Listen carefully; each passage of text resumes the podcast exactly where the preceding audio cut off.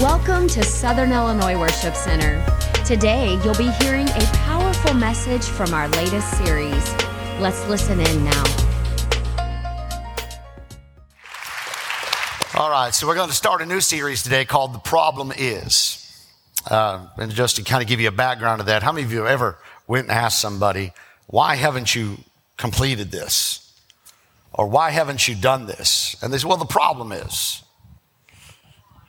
Any of you ever talk to your children and say, why haven't you cleaned your room? And they say, well, the problem is. I'm like, I'll tell you what the problem is. The problem is you need to get up out of that bed and get to cleaning. Well, the problem is, no.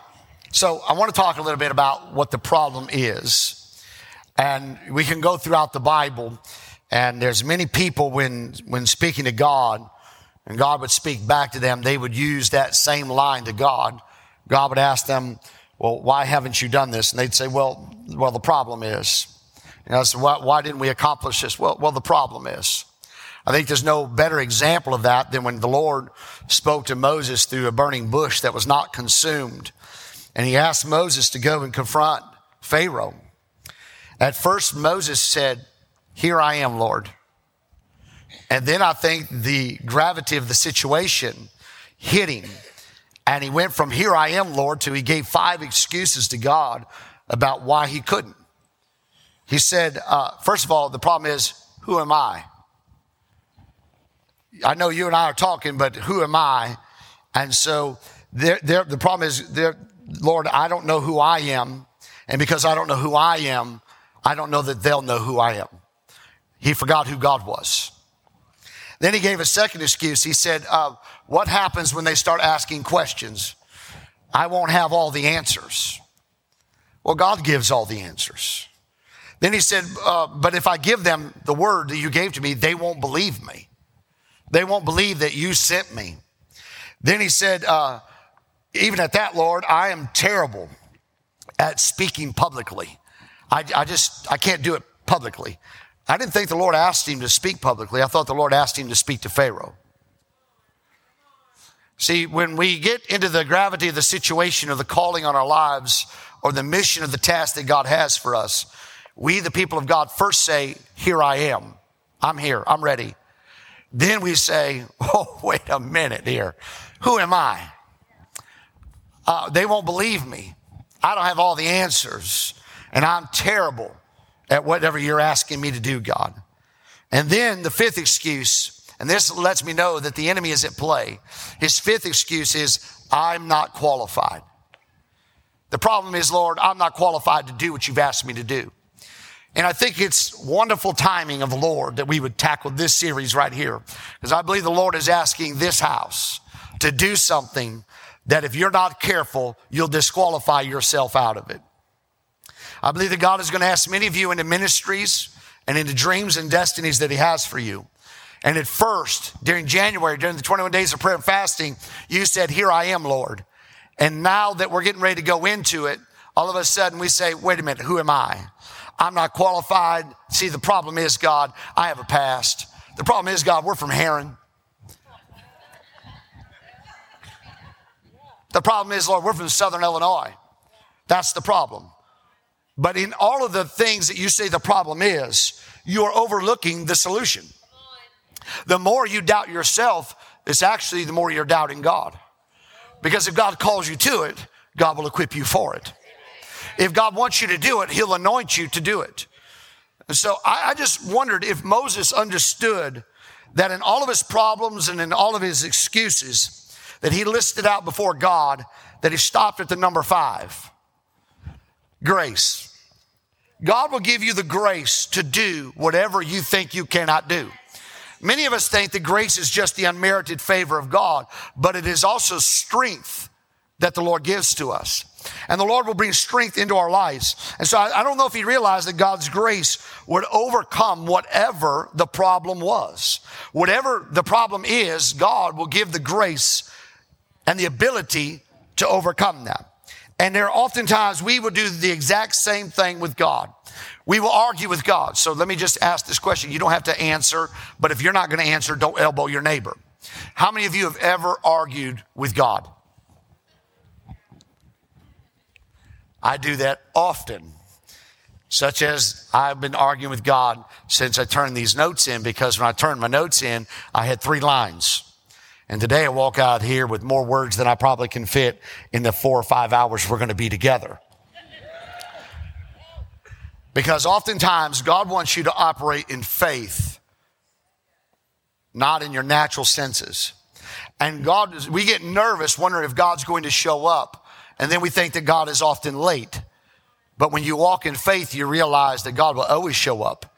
And even if you think he's late, he's always on time. So we have to operate in that kind of faith in our lives that when God asks us to do something, we don't say, but who am I? You can go through every biblical character and every biblical character has a reason why God should not have used them. See, Job had a problem. His was suffering. Moses suffered, suffered with feeling inadequate. Caleb had a problem with fear. Samson was worldly. David had a problem with being a slanderer. Jehoshaphat had a problem with being, with being anxious or with anxiety. Joseph had a problem that probably many of you had. Joseph had a problem. It was his brothers. How many y'all have a problem with your family? Again, you don't have to raise your hand and don't elbow the person next to you. Elijah had a problem with depression. Jonah had a problem with prejudice. Isaiah had a problem with guilt. Jeremiah had a problem with doubt. Ezekiel had a problem with the trouble of his time. Haggai had a problem with materialism. Malachi had a problem with indifference. Every character in the Bible had some reason why God could not use them. And most of the time, that, that reason comes from the opinions of other people. See, Timothy was too young, but Abraham was too old. Moses was too slow of speech, but Aaron, he was too glib. Elijah was too depressed, but Elisha was bald. Gideon was too scared. Esau was too hairy. Zacchaeus was too short, like me. Jonah was a runaway. Joseph was a convict. Rahab was a prostitute. Sarah laughed or scoffed at God. Noah got drunk. Samson had an impulsive control disorder. Peter sank. Thomas was a doubter. The Ethiopian was a eunuch. Mary was a virgin. Jesus was from Galilee. The woman had an issue in her blood. The lame man was laid by the gate. Bartimaeus was blind. Paul was the chiefest of sinners. These were their excuses. And every one of them, in spite of their excuse, God used them. So my question to you is what is your excuse? We can go through every one of those and say, I'm disqualified because of. The problem is, and yet God still chose to desire to use you to do the work of the kingdom of God. So shall it be in 2023 that we lay down all of our excuses, all of our shortcomings, all the opinions of other people, and let's just do the will of God for our own lives.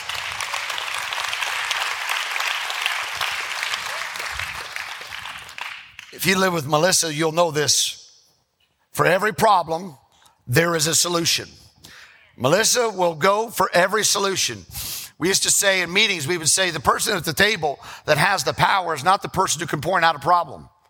The person at the table who has the power who can point to a solution. We all know the problems, but what are the solutions? We know the problem of our society, that there are strong men loose in our nation. We recognize that there is a spirit of death over our nation. We can talk about all the problems, but when we focus on the problem, we are ignoring the solution. So there should be more talk about him giving life and life more abundantly than the spirit of death that is over our nation. Certainly we can point to the problem that abortion is running rampant, that there is a spirit of death and anger. There is unnatural affection. All the things of the end time are happening. But if we just trumpet all the negativity, we are ignoring the spiritual positivity that comes about when we take authority over the things that are going on in our society. So I would tell you that the problem is the one problem that God cannot conquer is unbelief. The problem is unbelief in the church. And now just give me a few moments here and I want to talk to you about unbelief. Jesus in Mark chapter 4 is teaching the people in parables. He goes through the parable of the sower. He talks about when the sower sows the seeds and there are three types of soil that the, the, the sower would have his seed land upon. Then just after that, he talks about the purpose of parables, how, why he teaches them. Then he teaches a parable about hiding your light under a basket. Many of you used to sing the song in Sunday school. Will I hide it under a bushel? We will yell no. Jesus taught that in a parable about the light being under a basket. Then he teaches the parable of a growing seed. He talks about a mustard seed. And just after the parable of the mustard seed, he talks about the kingdom of God. Now, Jesus earlier or at another time had taught another lesson, another parable about the mustard seed. In that one, he spoke, he said, if you have faith the size of a mustard seed, you can move a mountain. Y'all remember that? If you just have faith the size of a mustard seed, you can move a mountain. But in this context, Jesus says something different about a mustard seed. And I believe that we as a church, especially us in leadership, or if you're in leadership in this church, we should take heed to this teaching about the mustard seed. I would say this teaching about the mustard seed is equally as important as the one where he taught about being, having faith the size of a mustard seed. Because if we don't heed this teaching on the mustard seed, we will restrict people using their faith like a mustard seed. Let, let me read the teaching to you. He said, To what shall we liken the kingdom of God? This is Mark 4, verse 30 through 32. What shall we liken the kingdom of God? Or with what parable shall we picture it? It is like a mustard seed, which when it is sown on the ground is smaller than all the seeds on earth. But when it is sown, it grows up it becomes greater than all herbs and it shoots out large branches so that the birds of the air may nest under its shade. Now, Jesus had just been teaching encouragingly about the, word, the kingdom of God. And then he, after he just leaves off teaching about the kingdom of God, he ends the teaching with a warning. It's the one that we should take heed to.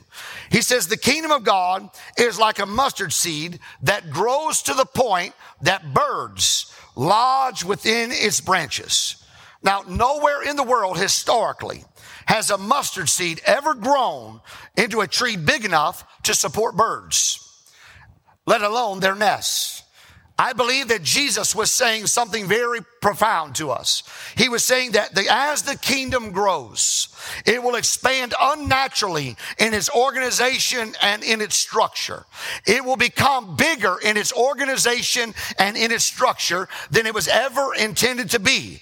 He said it would grow so much that birds, birds are the biblical symbol of evil, that evil will lodge within this tree. It will lodge within the kingdom of God, that evil will lodge within the organization and the structure of church. And we can build structure and organization to the point in the church that evil comes in. And what does that evil do? That evil restricts faith from being exercised. Church wants to limit the move of God. God. Organization and structure want to denounce the miraculous. It turns from a church into a religious organization. And as revival begins to move forward, structure and organization take precedent over the move of God. And we must be very careful that as we enter into this revival, that we don't derail a move of God by trying to contain the Spirit of God within our structure that we humans have created. We need to throw out all the rules of church and let God be God and let the Spirit have its way whenever the Spirit wants to have its way. Because if we're not careful, we'll say we need to develop a committee that talk about what just happened. Y'all mopping what I'm dropping. I'm not saying that structure and organization are not legit, but what happens is, is organization and structure are always threatened by revival because revival turns into a wildfire. And what happens when there is a fire? It is in our nature to want to put the fire out. But we need to let the fire of the Holy Ghost just have its way and not try to put the fire out. I would rather have a wildfire than no fire at all. Y'all good?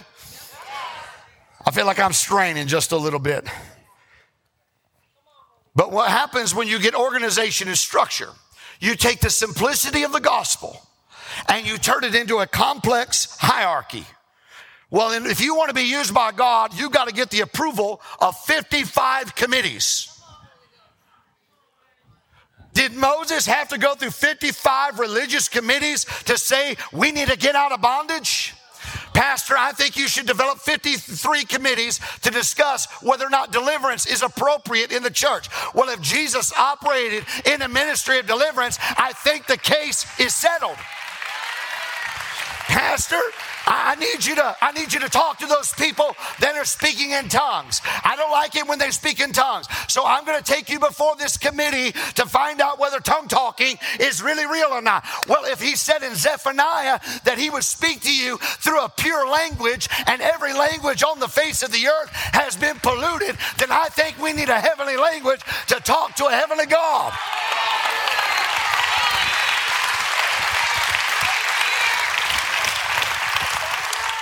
So complexity and hierarchy swallow up liberty. It swallows up freedom that God has placed in the church. And so, if we're going to have mustard seed sized faith to speak to mountains, then the hierarchy of the church, the structure of the church ought not to squelch or quench the Spirit of God that is moving in the person that wants to speak to their mountain. Because we'll become like the people around blind Bartimaeus. Hush. Shh. Jesus has an important appointment.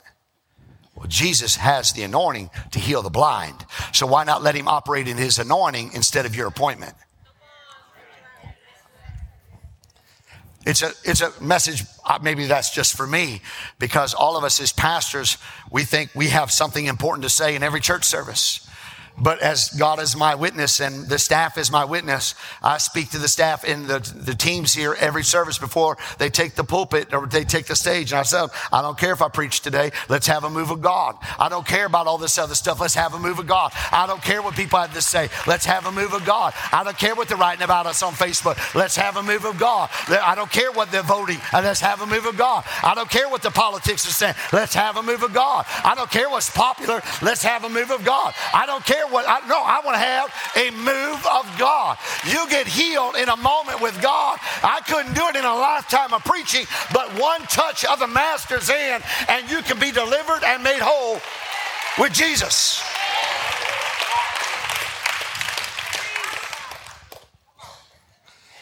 And it's a test for all of us. There'll be things that will go on in church that will shock you. But revival, my friend, is messy. Thank you. I don't know who did that for me. Thank you. Revival is messy. It's going to get messy. But eh, listen, we've, been, we've, we've, we've talked about how bad things are. We've talked about the spirit of death. We've talked about drug addictions. We've talked about all those things. It, enough talking about them. We have the solution to them. And what happens to us is the church grows accustomed to talking about the problem and gets uncomfortable with the solution. We would rather have people committing suicide, committing abortions, committing murder, and having a heyday out there in the world than lo and behold, it mess up my schedule in the church service. We need to be very careful that we don't put God in our little box, that this is the way we've always done church, this is the way I was raised, and my grandma said, and my grandpa said, and five pastors who aren't baptized in the Holy Spirit Spirit, they had to say, listen, how about you let God be God and let us fall in line with whatever God wants to do. And I believe that God wants to take this region and He wants to deliver, He wants to set free, He wants to heal, He wants to save, He wants to do what only He can do.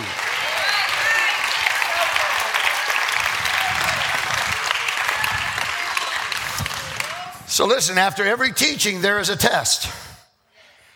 So, after this teaching that Jesus had just laid down on them, on the same day, Mark chapter 4, verse 35, on the same day, when evening had come, he said to them, Let us cross over to the other side. So he speaks to the disciples. He says, We're going to go to the other side. Now, when they got into the boat, there were other little boats that were with them.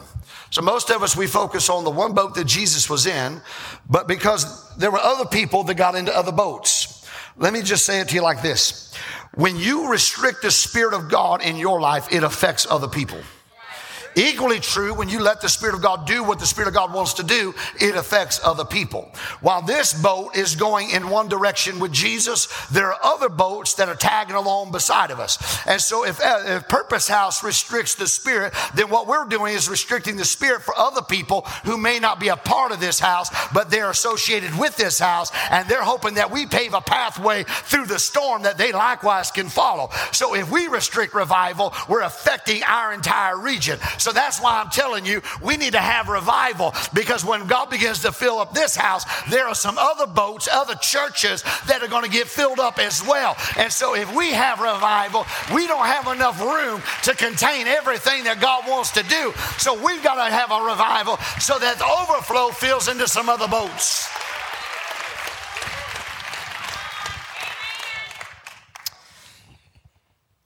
So they got in the boat, other boats with them and a great windstorm arose. And the waves and the wind began to beat into the boat so that it began to fill. Now, Jesus had just talked to his disciples about the word. And just before Jesus got into the boat, he gave them a word. Did he not? He gave them a word. I think they were so interested in getting in the boat that they forgot the word. They were so interested in the destination that they forgot the word. They were so enamored by the fact that they got to hang out with Jesus, get to hang out with Jesus, that they forgot the word. And the word was, get in the boat, we're going to go to the other side. Oh, but we're getting in the boat with Jesus in this cool purpose house has Jesus in it. Let us not forget the word. You can get enamored with what the church does and forget the word. You can worship idols on the platform and forget the word. But the word was, we're going to go to the other side. And Jesus had just said, I'm going to teach you something. And now, guess what? Here comes a test. I'm going to give you a word, and now you're going to get a test. How many y'all got a word during 21 days of prayer and fasting? Well, let me break some news to you. Here comes the test. Because the enemy wants to find out what kind of soil you have. Jesus sowed a word into you. And will you have soil that chokes it out? Will you have soil that's thorny? Will you have soil that's hard? Or will you have soil that lets that word grow deep inside of you and it performs a great work and begins a 30 or 60 or 100 fold harvest in your life? The enemy wants to know whether or not the test can knock the word out of you. And there have been times in my life where I felt like the enemy has just cold cocked me, but I've never allowed him to knock the word out of me. Because if God gives you a word, you better hold fast to it because that word is what's going to take you through the storm.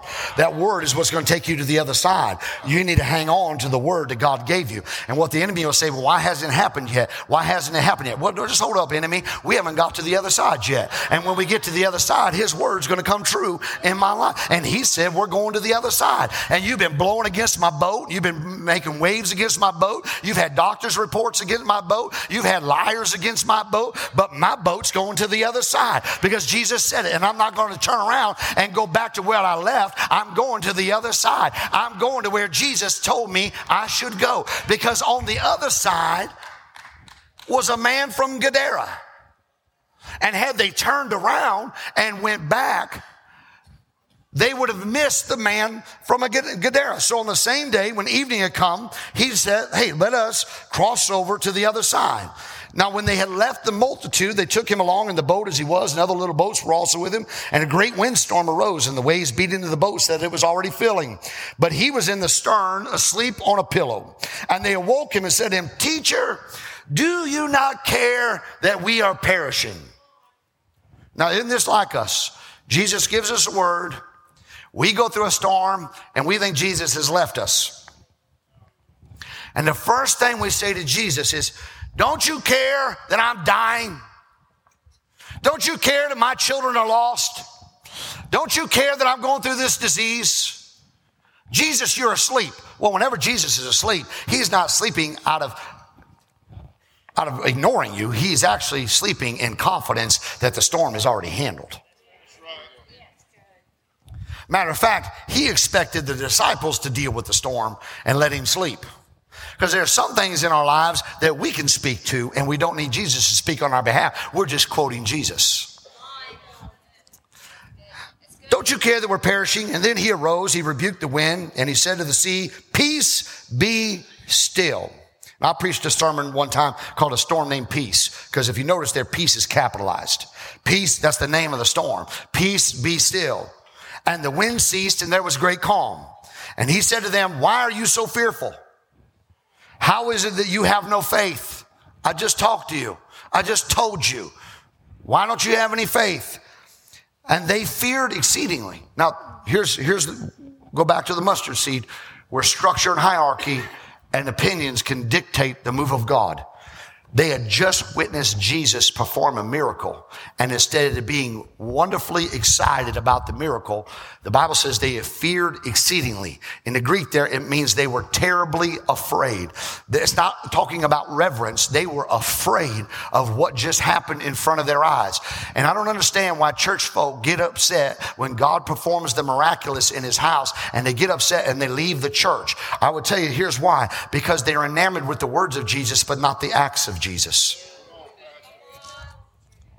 It's one thing to hypothesize about the miraculous. It's one thing to hypothesize about people being devil possessed. It's one thing to say, oh, yeah, those people are going to get saved. But it's another thing to be there when it happens and not be worried about what is going on. And when the enemy starts showing himself and growling and doing all kinds of things because he wants to maintain control over us, it's one thing to say, you know, I wish that would happen. It's something else to stick it out while it's happening.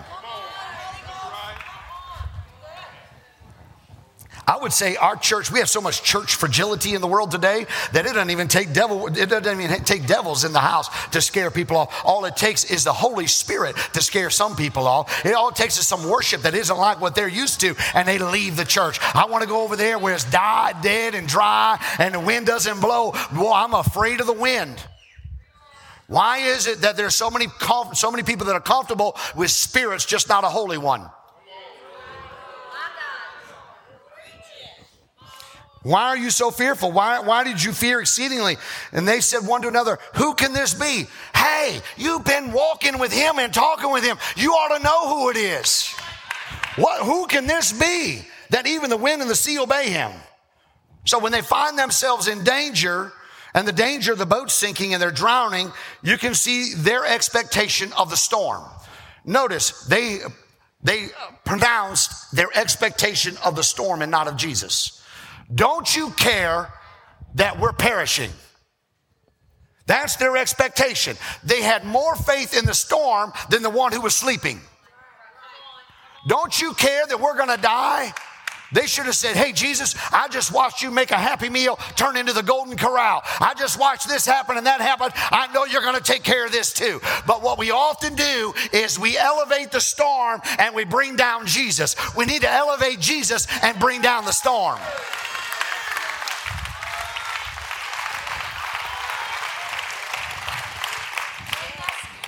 So Jesus arose, and the first thing Jesus did is he spoke to the storm. We want to speak to people first and correct their theology. Speak to the storm, then teach the people. I love all these people that talk to us about well, some of our missions work here. Well, why are you feeding the people? Why aren't you out there preaching? Because I have found it's very hard for people to hear preaching over the grumbling of their stomach. So we're going to speak to the storm and then we're going to speak to the people. We're going to take care of their problem and then use the taking care of their problem as an opportunity to talk to them about Jesus. So he rose, he spoke to the problem, then he spoke to the spoke to the problem, he spoke to the storm, he declared peace. And then Jesus said, Why are you so fearful? I just spoke to you about this. All it took was a little bit of wind and waves and you got afraid, how is it that you have no faith? You would think after that, they'd be like, Jesus, we're sorry.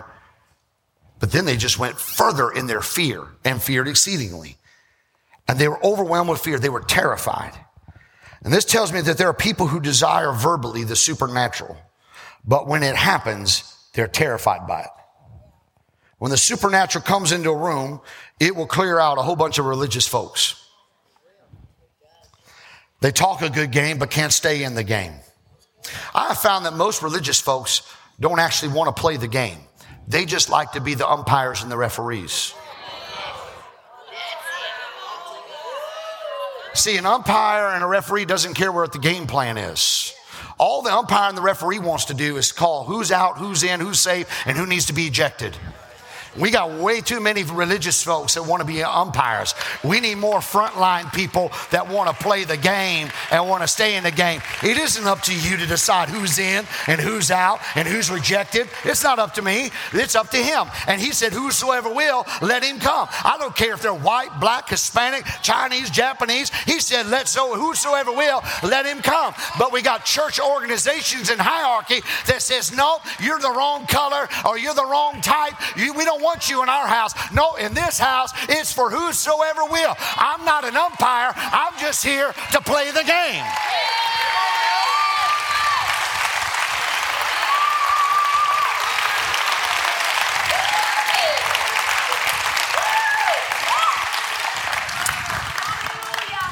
So if you're expecting me to throw people out because they worship a little different than you, nope, I'm just going to light a fire.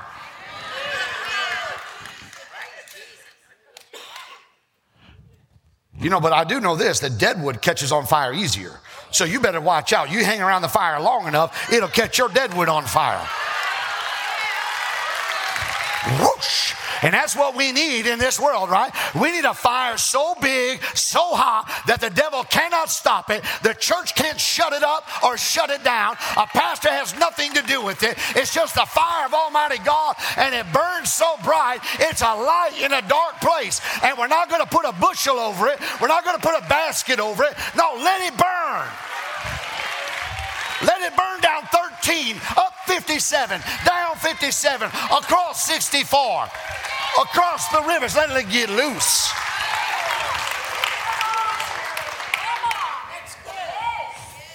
So the disciples found out when they said the problem is we're in danger. They found out that Jesus is Lord over their danger.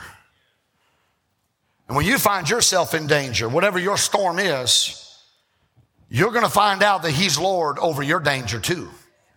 Whatever storm of sickness or disease or infirmity, whatever curse the enemy's trying to put on your life, you're going to find out that the Lord can speak to whatever storm that's going on in your life and he can call it by name and tell it to be still.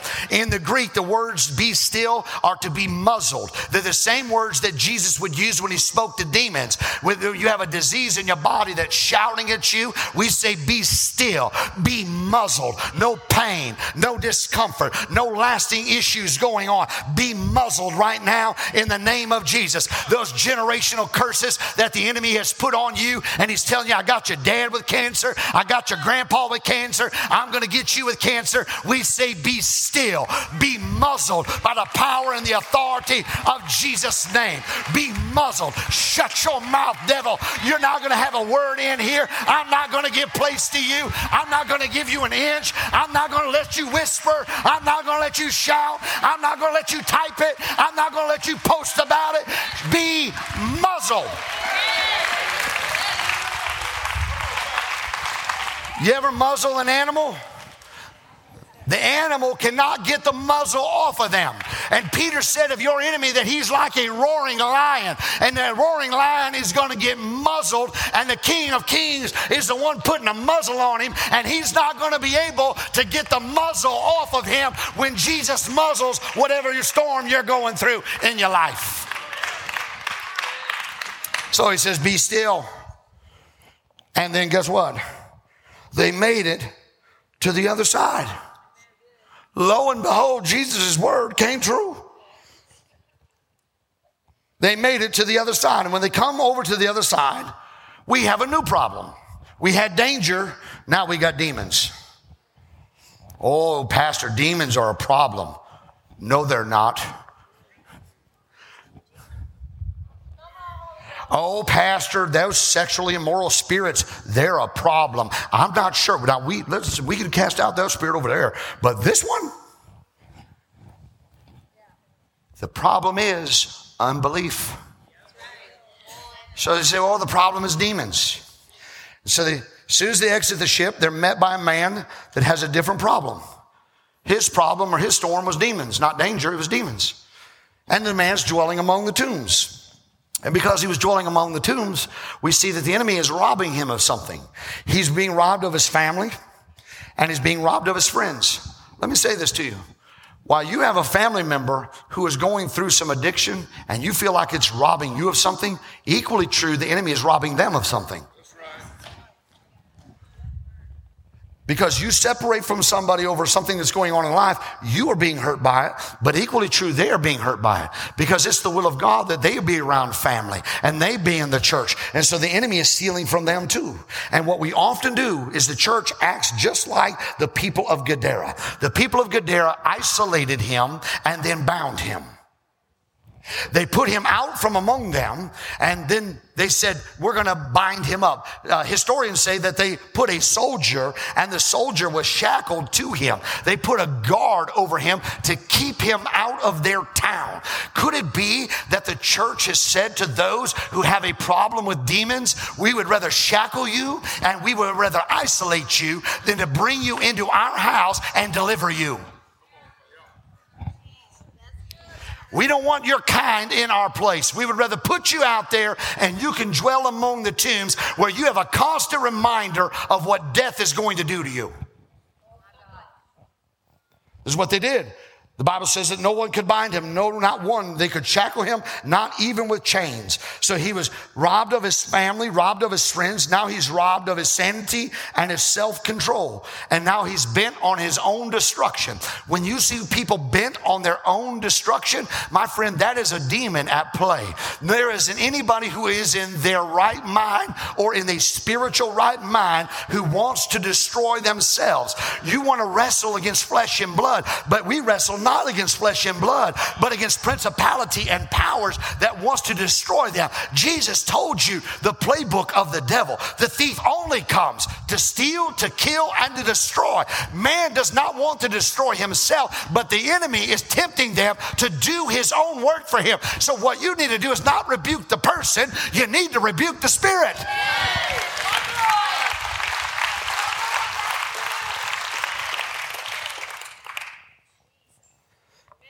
You can look at the man of Gadara and you see the progression that happens. They're isolated, they're bound, and left for dead. That's what the enemy wants to do. And this man who is bound, isolated, and left for dead, he sees Jesus. He runs to Jesus and he worships. Mark 5, verses 6 through 7, when he saw Jesus from afar, he ran and worshiped him. And he cried out with a loud voice, Oh, we don't want anybody getting loud in church.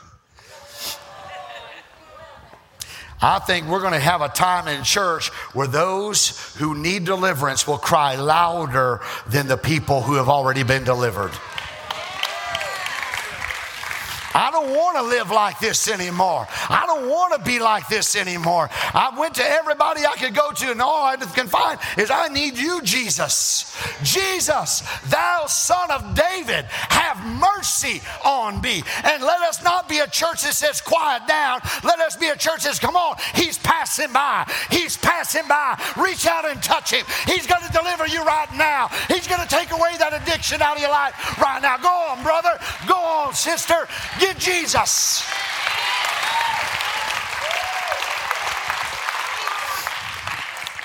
He said, What have I to do with you, Jesus, the Son of the Most High God? I implore you by God that you do not torment me. Now, the disciples were fearful in the boat because Jesus calmed the storm. They were fearful of the revelation that he was the Messiah. Here, a demon possessed man runs up and he accepts the fact that he is the Son of God. Church folks don't want Jesus to be Jesus, but demon possessed people want Jesus to be Jesus. That's a shame, isn't it? I implore you by God that you do not torment me. Uh, James says the devils believe and they tremble. James 2:19. Demons know who Jesus is and they quake in their boots when they are aware of his presence. So let me just say something to the church. When Jesus shows up in the church service, there is going to be a whole lot of shaking going on. And if shaking bothers you, then you don't want Jesus in the house. But the demons know that he is real and they tremble. We likewise should tremble in the presence of Almighty God. The church needs to have some movement about it and shake when the presence of God comes in because you can't contain the glory of the Almighty God God and the majesty of His presence. If you can handle that, then you're way different than me. But when God's glory sets in a house, there are times I don't know what to do. I don't even have the words to describe it. All I can do is get on my knees and bow before Him and let my tears be caught in a bottle to Him. Oh, that church is just too emotional. No, this church has Jesus. I have one time this, this group of people back when we did Connect cards. I think Connect cards are used of the devil. So, I don't know, 50 or 60 of them got together and they wrote me a letter on their Connect cards. All of them, the same exact thing. You're more anointed when you're in a suit.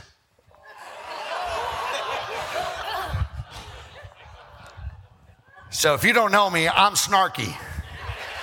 Pastor Tim says you're a scrapper. And so I got up the next Sunday in a suit and tie and I preached about dead flies. How dead flies spoil the anointing oil of the apothecary.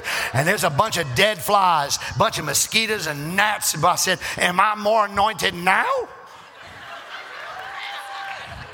We don't need dead things in the church. We serve a living God. We need a church that is alive. And it doesn't matter how you dress or what you wear, you have the anointing of God all over your life. And the enemy wants to get you into legalism to strap the anointing off of you. And you say, I'm not dressed right. No, you lay your hands on the sick and watch them recover. You lay hands on them in Jesus' name.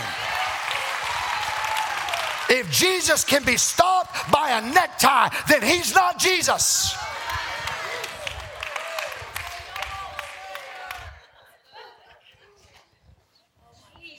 So I don't wear suits very often.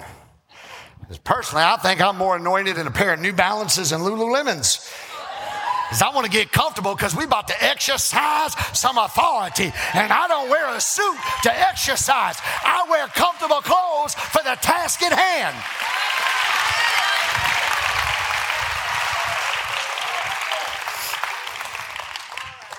Pretty soon my phone's going to vibrate.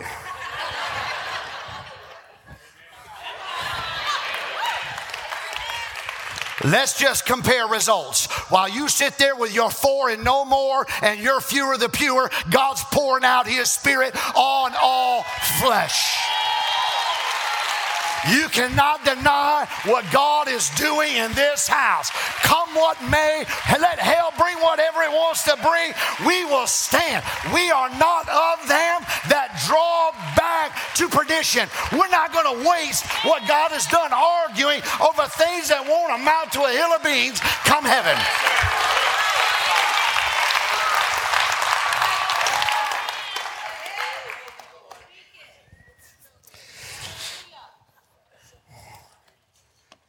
So Jesus said to him, Come out, come out of the man, unclean spirit.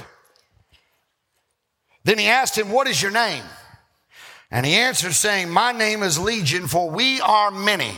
I'm just, just going to pause here. I'll probably get pulled down from YouTube. But when people start talking in the plural about themselves, something's wrong.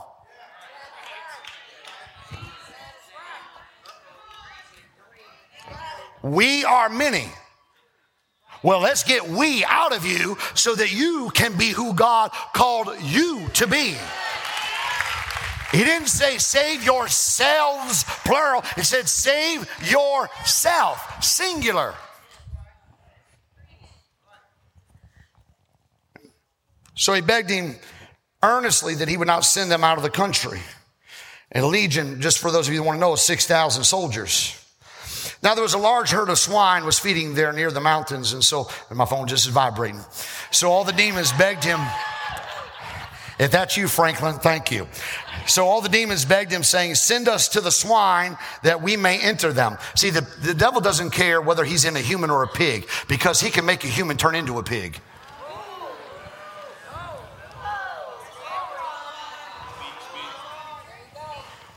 As soon as that was said, at once Jesus gave them permission, then the unclean spirits went out and they entered the swine. There were about 2,000. And the herd ran violently down the steep place into the sea and drowned in the sea. And please, I don't want to be crass in what I'm getting ready to say, but I want to show you something that the man was able to resist what the enemy wanted him to do. The enemy immediately showed what his desire was for the man of Gadara by tempting and putting the, the swine into a spirit of suicide.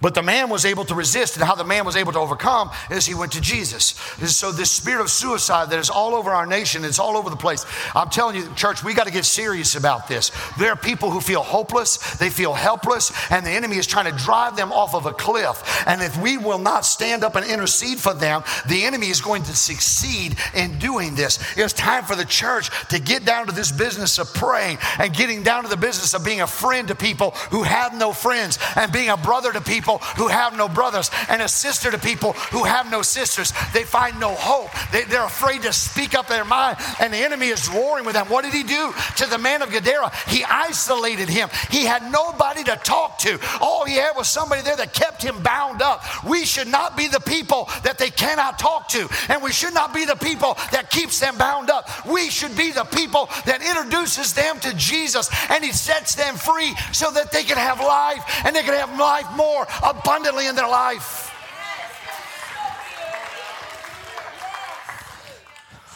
Now, Jesus did not command for those demons to go into the pigs, they requested it.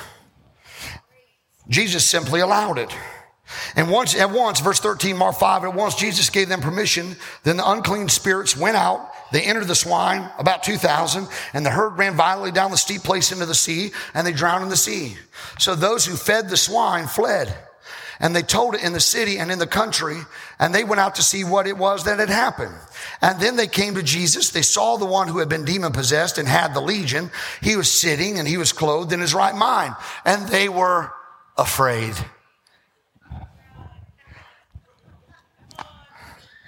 So it's okay that the man is living among the tombs and he's bound up and he's cutting himself. That's okay. But we don't want anybody in there clothed and in their right mind. Somebody got to help me with that. Pastor, I'd rather go to church where nothing happens.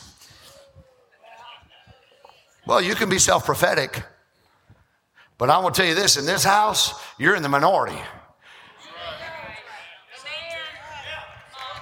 Because we're going to have something happen here, and I'm not afraid of it. I want to see people clothed and in their right mind.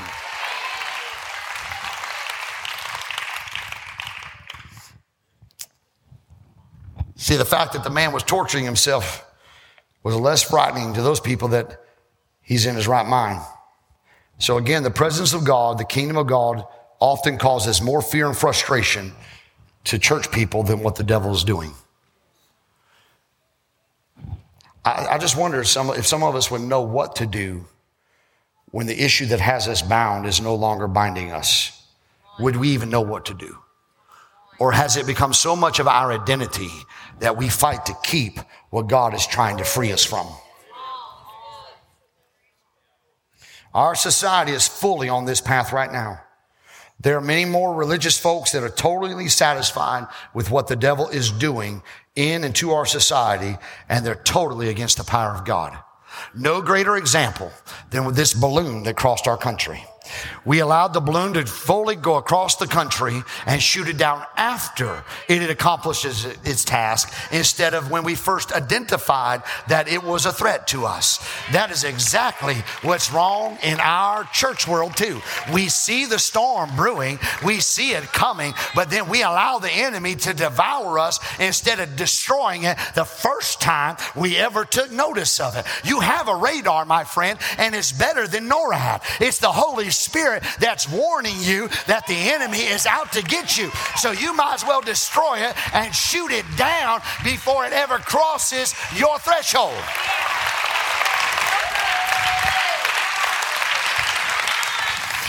It poses no threat. No, the enemy always poses a threat, but he disguises it in such a way that you don't think it's a threat. It's just a balloon. It's not just the balloon, it's what's behind the balloon. It's not just a lie of the enemy, it's what's behind the lie of the enemy. And he loves to disguise it in a place where you say it's no big deal. It is a big deal.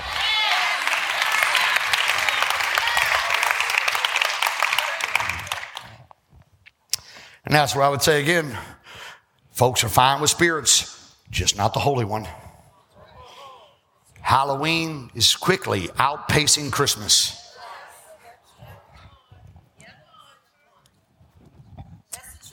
We can dress our kids up as ghouls and goblins and demons and they can go to school like that. Just don't carry a Bible.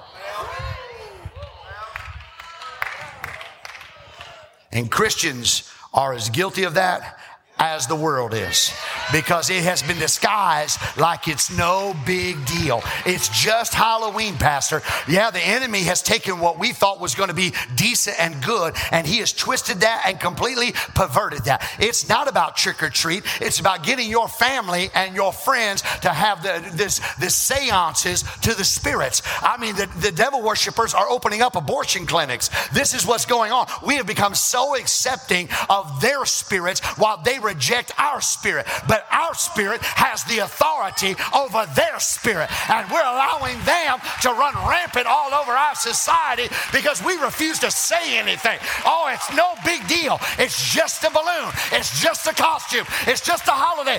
No, my friend, this is about eternity.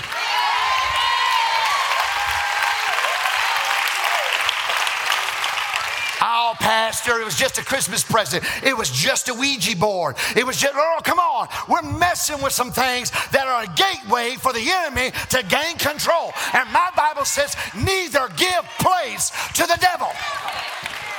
Oh, Pastor, you, you just don't understand. It's just a movie. It's just, no, no.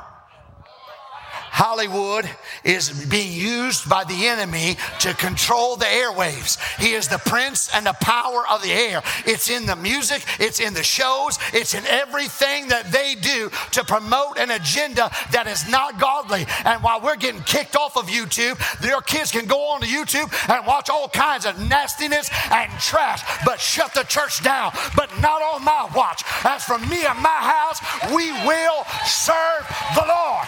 We will take a stand for truth and righteousness. It is a big deal.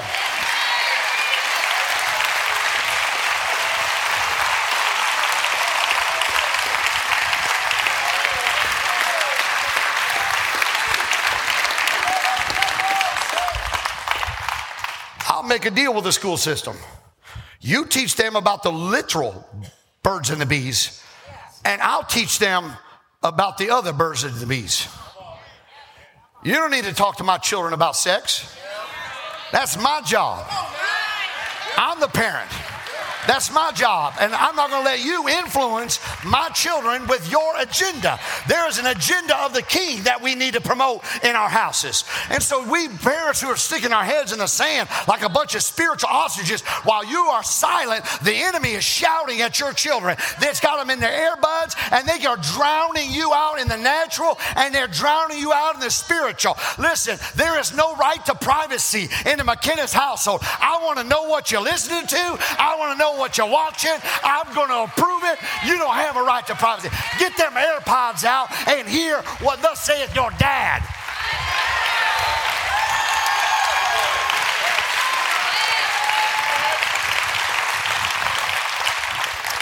I'm going to ask the Lord for a couple weeks just let me comb my hair back differently. Ever since He's made me comb my hair this way, there's a wild man in the pulpit. I have to go home and find out who that dude is. But I, listen, man, I'm over it. I'm done with it. I'm sick of having to sit back silent when we hold and possess the greatest gift that anybody could ever have. And I have to apologize that the Holy Ghost moved in the church, and I not even have to apologize to the world. I'm going to apologize to other church folk that God's moving. Man, if you had what I have in my life, you'd want to use it too. We don't have to apologize.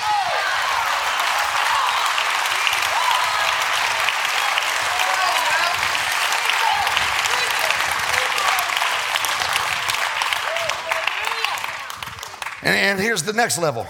And those who saw it, verse 16, Mark 5, and those who saw it told them how it happened to him who had been demon possessed and about the swine. Then they began to plead with him to depart from their region. They were, they, they felt more uh, responsibility.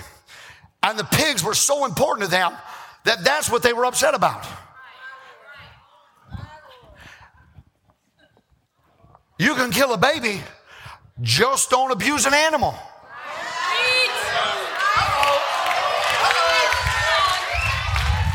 Won't give to church, but I'll give to the Humane Society. Gonna get tight in here. Romans chapter 1 talked about a people who would love the creature more than the creator.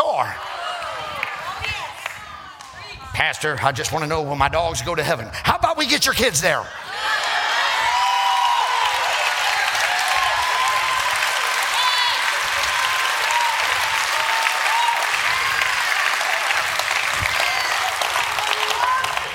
Red Rover, Red Rover, send your kids on over.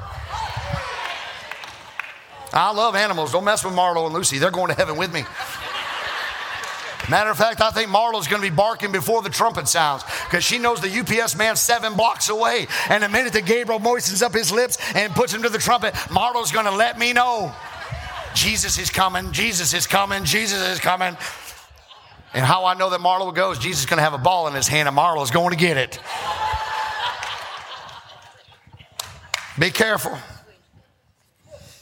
Pigs become more important to people than a man's soul. And the fact that the world prioritizes pigs above people should not shock us. Mark chapter 5, verse 18. How was this man delivered so completely that he wanted to stay with Jesus continually? How was he delivered so completely that he wanted to stay with Jesus continually? By his word the very word that the disciples forgot that the minute the storm blew up was the very word that delivered, delivered this man so completely that he wanted to stay with Jesus continually. I want that kind of a word in your life where it delivers you so completely, you want to stay with him continually. And Jesus is begged by the man. He said, Please let me go with you. Please let me go with you. Matter of fact, if you read that parable, there were three prayers that were prayed. First, the demons cried, Let us go into the pigs. And Jesus said, Go. The Gadarene people said to Jesus, Leave our region. And Jesus left. The man who was demon possessed after he was delivered, he said, Jesus, I want to follow you. And Jesus said, No. He said, No. Two of them, he answered and said, I'll do what you've asked. The third one, he said, I will not comply with your request. Because the greatest witness for you is not to follow me. The greatest witness for you is to go back to the town who bound you up and show them you're free.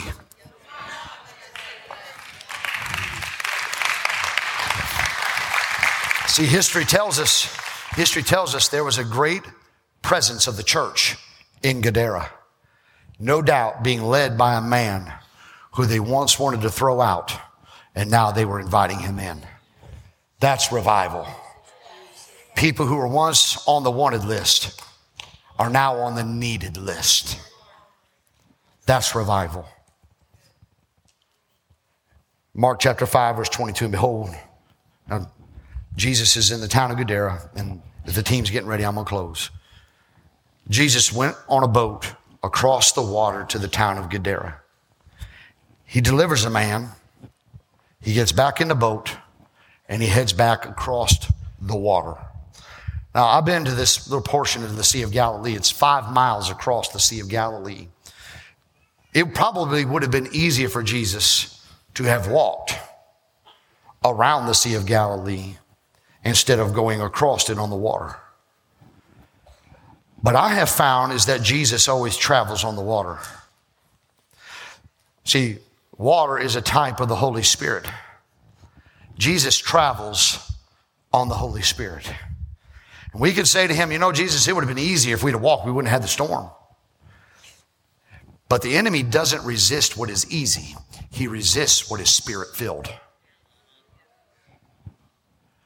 And so Jesus crosses the water delivers the man of Gadara, gets back in the boat, crosses back over, and the whole multitude of people are there.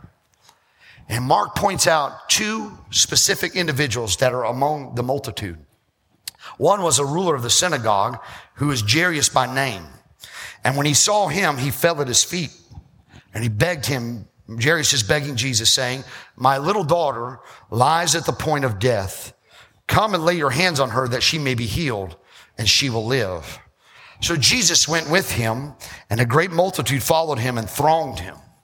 So now get, get this picture. So he's, he's Lord over danger. He's Lord over demons. And now we're fixing to see that he's Lord over a delay.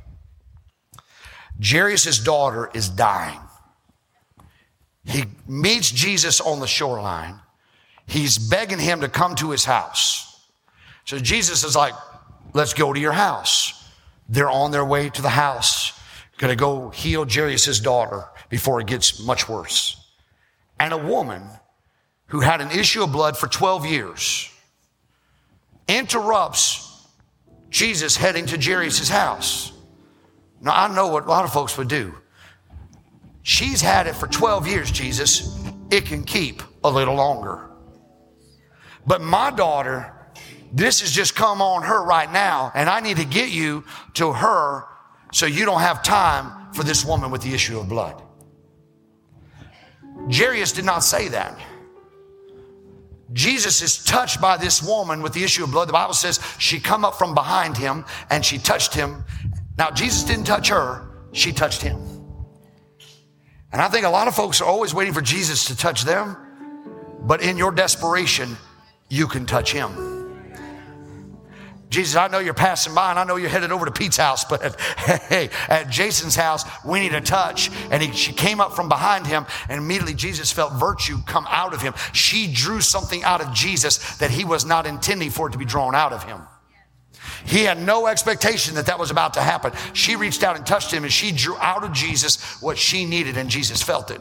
And he turns around He's headed towards Jairus' house. She touches him and he turns around. And now listen, all kinds of people were touching him. He was being thronged, being pushed and shoved, walking. He's Jesus. He turns around. He says, Who touched me? This woman wanted her relationship with Jesus to be just like her relationship was before anonymous, off in the quiet because she wasn't allowed to go in because of her issue. She just wanted to stay in the shadows, didn't want to give a big, big speech in front of Jesus. She had dealt with this for 12 years.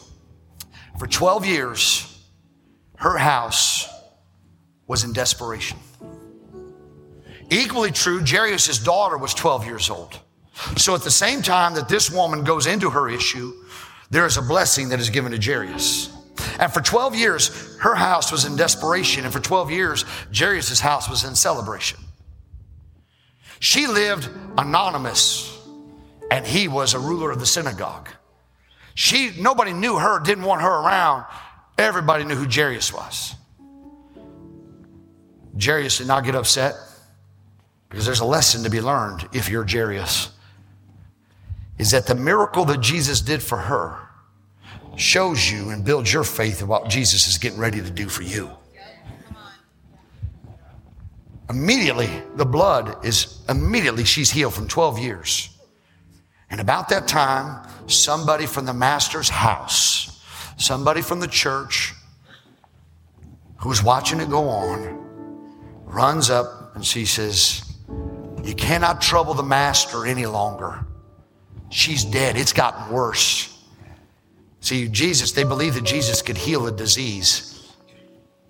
But because of the delay, he now could not overcome death. We have faith as long as we believe it's going to happen. We lose our faith when we don't think that Jesus has showed up in the time slot that we thought he should have showed up. Right, Mary and Martha, behold, but now he stinketh. And if you'd have just been here four days ago, Jesus,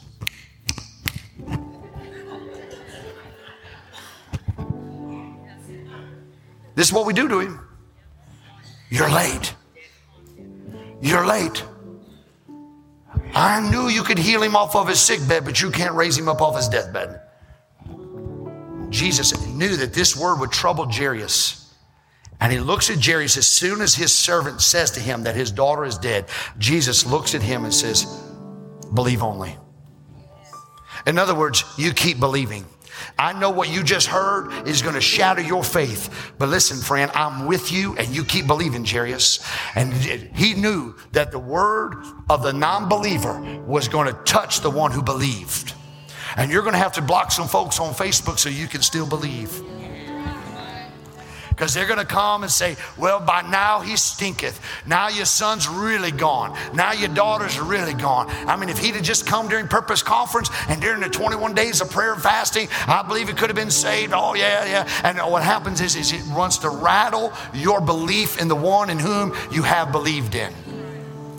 And Jesus said, You keep believing. He heads to the house of Jairus. He takes only Peter and James and John. I don't need all the rest of you. Because the more numbers we get, sometimes we might get somebody in here that doesn't believe. So I'm going to stick to the ones that I know will pray this thing through with me. He goes into Jairus' house, and here's what he says. Now, they had professional mourners. You know, we have those in the church today, right? Professional mourners. They'll mourn with you, but will never celebrate with you. I can commiserate. Yeah, yeah, my son did the same thing, and he's still out there. Let me. Maybe you didn't grow up like I did. We had some professional mourners in the church when I was growing up, man. If God was moving on a high, they were sitting there like this. But man, if we were weeping and crying and gnashing the teeth, they're like, Their favorite part of the service was prayer request, not victory report. I'm sorry, did I say something? I mean, they would even take testimony service and flip that around. Well, the devil's been running me ragged all week long. Well, why don't you turn around and resist him? He's just wearing me out. Well, wear him out. This is supposed to be testimony service. And they overcame him by the blood of the Lamb and the word of their testimony. It didn't say, Woe is me. It said, Greater is he.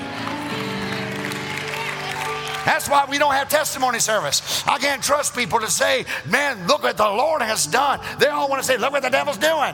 Well, look what the Lord has done.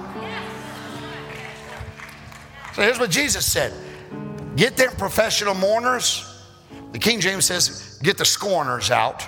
Other translations say they mocked him to scorn. Get the mockers out. Get them out. Those who don't believe, get them out of here. And you leave me and this alone. And he said, Girl, rise up. Now, some of us, we're a little too churchified, right? He would have to hicum hoka and M A D I C N E and untie a bow tie. For some of us, like, it can't be that easy. For all of you, that's just. Some folks believe if you don't speak in tongues, it's not going to happen. Can I tell you, though, the pure language, death doesn't understand because that's a heavenly language. So I'm going to speak in a language he does understand. Get out. You don't belong here. There's no place for you. He says, rise up. And the girl rises up. People are shouting, worshiping God. And then Jesus says, All right, we've done the supernatural. Let's do something natural. Give her something to eat. Give her a PB and J. Because some of us rely so much on the supernatural, we ignore the natural. That's it.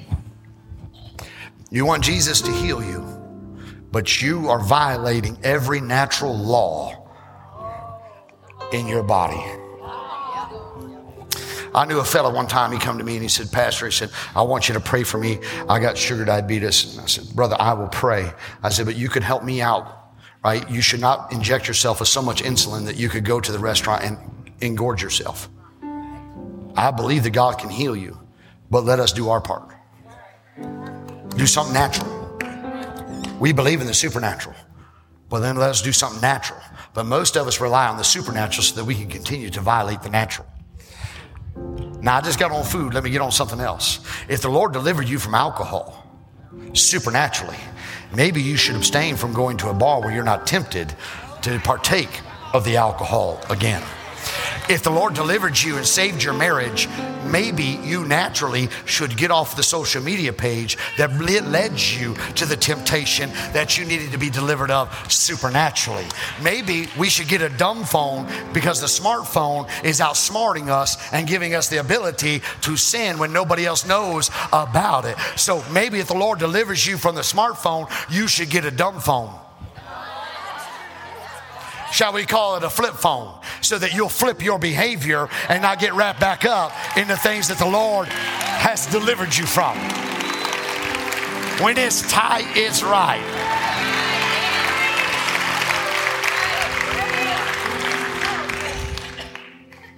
The problem was in the room with the girl was unbelief. And Jesus said, Cast out the unbelievers so we, I can handle this. In Mark chapter 9, there was a man, he said, Lord, I, I sent, I sent my son, I, I got the disciples, and they prayed for him, and nothing happened. Lord, I need you to come. And Jesus in Mark chapter 9, verse 23 said, If you can only believe, and if you believe, then all things are possible. And the man said, Lord, I believe, but help thou my unbelief.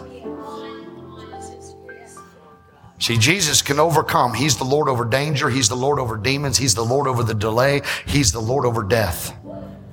But you have to help yourself overcome your unbelief. Jesus was in a room and he said he could do no healings there, he could do no miracles there. It's because of unbelief. In Psalm 78, he said, You need to remind your children because they don't even want to believe that I did these things. And unbelief in the church will stymie revival, it'll stymie the supernatural. And here's what unbelief usually starts as well, we tried that one time. We did that one time. Been through this before. And that is cloaked in unbelief. And my question to you is whose report will you believe? Will you believe the report of the Lord and what God's doing and what God desires to do? Or will you believe what they're saying as their report? Church is weak, church is anemic. Well, then, my friend, you haven't been to one of our services. You're not serving the same God I'm serving. My God still heals, He still delivers, He still liberates. He's the Lord over danger and storms, and He's the Lord over demons, and He's the Lord over the delay, and He's the Lord over death. I believe. This I believe. So, just real quickly, if you just stand with me across the building.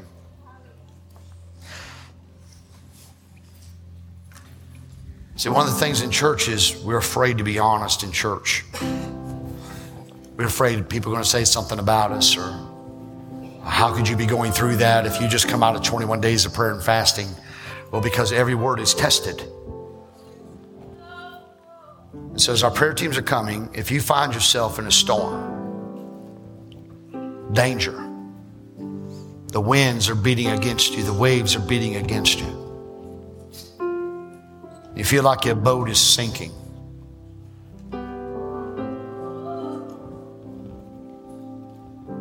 You find yourself in that kind of a storm, I want you to get out from where you are, from up in the balcony area, wherever you are.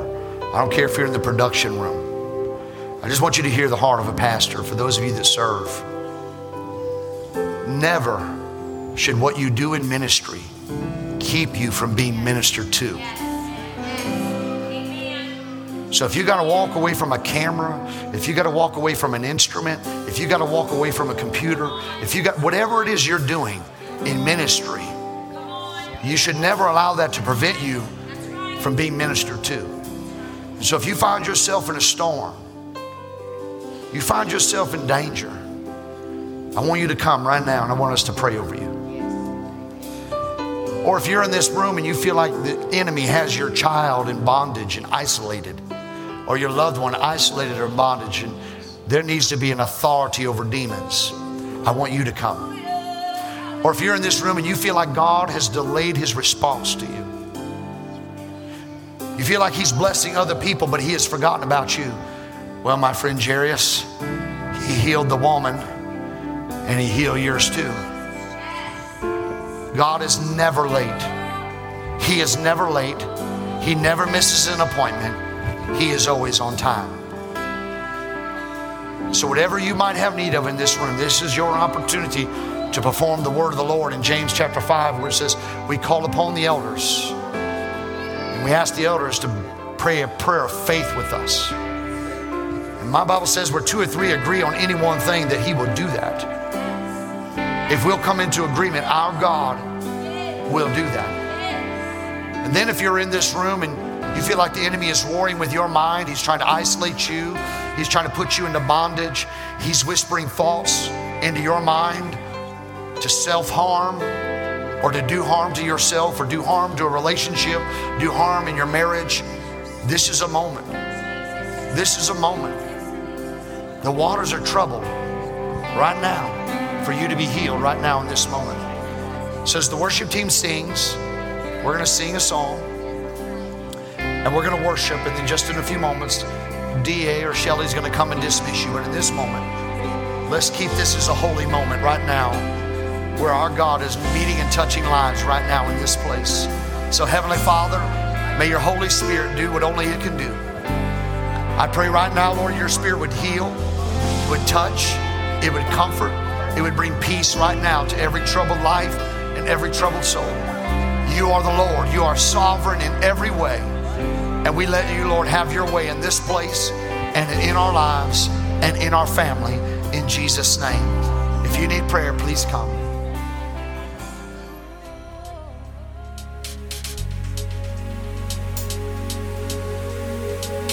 Thank you for listening today. Be sure to check out our podcast weekly, subscribe to our YouTube channel, and follow us on Facebook and Instagram. You can also visit siwcenter.org to find out more information about Southern Illinois Worship Center. Be sure to join us right here next week.